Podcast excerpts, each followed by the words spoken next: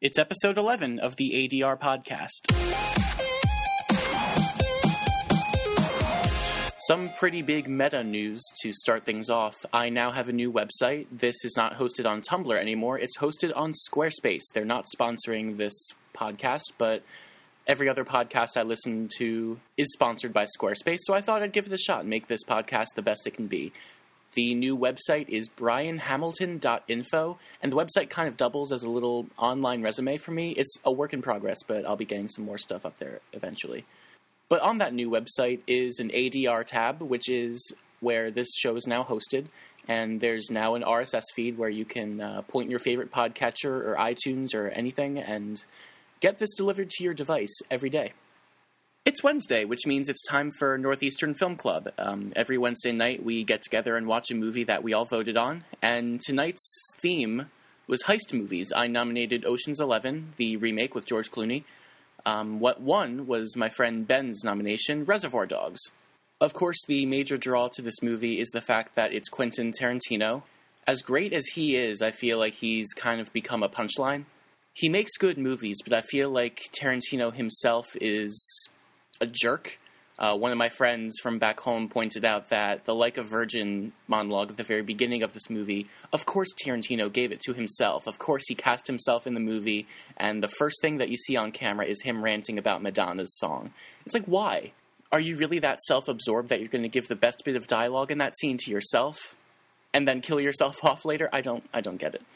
I'll admit that was a minor spoiler, but this movie is told so non chronologically with little bits of information dispersed throughout the whole thing. I honestly believe that Tarantino's character dying is the least important part of this movie. I forget what his name is, even. I completely forget what character he plays. Which brings me to the next point uh, the names. I think the names are one of the coolest things about this movie. They're all dressed the same, they're all named after colors, they're all practically anonymous, which gives them some really interesting dynamics like all the stuff about Mr. Orange being shot and then Mr. Pink freaking out because Mr. White told Mr. Orange his name. At the beginning of the movie, it's just a bunch of guys that are all dressed in suits named after colors, and we don't know them as well as they don't know each other. The audience is just as confused as the characters, and we need to figure out just as much as they do who these people are.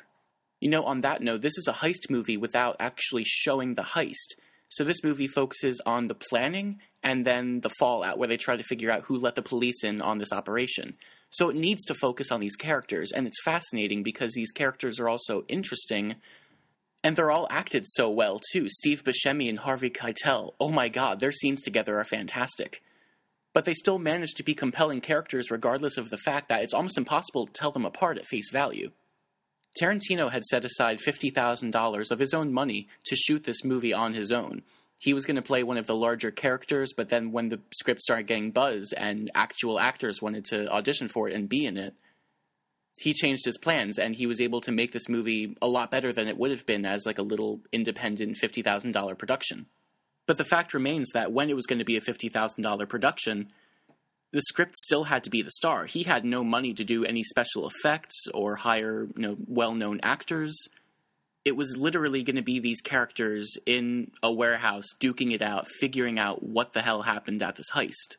So that's still the strongest part of this movie. That was what had to be strongest in the very beginning, but it's what ends up being the strongest at the point where it is now.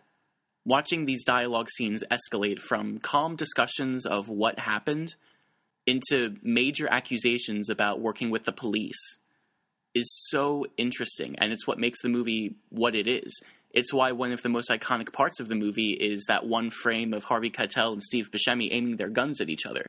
Tarantino writes these great dialogue scenes that really have nothing to do with the plot. They just kind of are there. You know, there are weird discussions about pop culture, tons of references to old TV shows no one watches anymore but for some reason they feel essential to his movies. I don't understand why they're so good. It's like French New Wave films. They have such great scenes of just hanging out and frolicking and doing fun things, and they're so compelling. But they don't really add anything. They're not really anything special. Yet, in the hands of someone else, like someone not as experienced or talented, these scenes would be crap. These scenes would be cut immediately because they don't add anything. But with Tarantino, I can't imagine this movie without the Like a Virgin monologue at the beginning again, he's a pompous ass, but I honestly don't mind because he makes great movies. Even though some of the stuff he does and says really pisses me off, I will watch all of his movies. He's just that good. Between takes, I just watched Tarantino's acceptance speech for Django Unchained's original screenplay. he is such a jerk.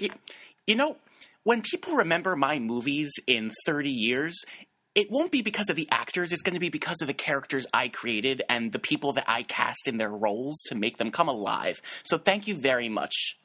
He is so self centered, it's not even funny. There's this great moment where it cuts to Jamie Foxx while he's saying this speech, and his eyes are wide, his mouth is hanging open, he is stunned that he said this stuff. Although at the end of his speech he says, I'm so glad I won this year because all the competition is so good. This is the writer's year. And that makes me happy because Moonrise Kingdom was nominated the same year as Django, and I think it deserved a win much more than Django. Although I'm very happy Tarantino finally beat Mark Boal and feels some sort of satisfaction in beating the guy that beat him in 2009 between uh, Hurt Locker and Inglourious Basterds, I really don't think Django deserved the win that year. Moonrise Kingdom was my favorite screenplay that whole year, and I don't think that Django's script is on par with Pulp Fiction, especially when Inglourious Basterds lost. My tangent is over. Rewind back 20 years to Reservoir Dogs in the early 90s. Tarantino's script really made that movie what it is. And even though his scripts have definitely grown and evolved over time and they've become a lot more disjointed, yet interesting, and they have these great characters. But I feel like Reservoir Dogs is his most contained movie, especially because it all takes place in one warehouse building. And in that case, it works because he really couldn't do much more than that. He had this great script and not much money to do it. Remember, $50,000 he wanted to make this movie with. So he had to keep it small. In his later movies, his screenplays become so much more sprawling. I think Inglourious Basterds is actually his shortest movie. Sorry, sorry, no, not Inglourious Basterds. Uh, Reservoir Dogs. That's his shortest movie. You know, Inglourious Basterds, it bounces around Europe and everywhere and focuses on so many characters. Kill Bill, Uma Thurman travels around the world. Those aren't necessarily negatives, but I feel like because of that, Inglourious Basterds and uh, Kill Bill really kind of lose something in how sprawling they are. Reservoir Dogs is so contained that all of the characters have their time to shine, run their full course, and it makes for a really compelling movie.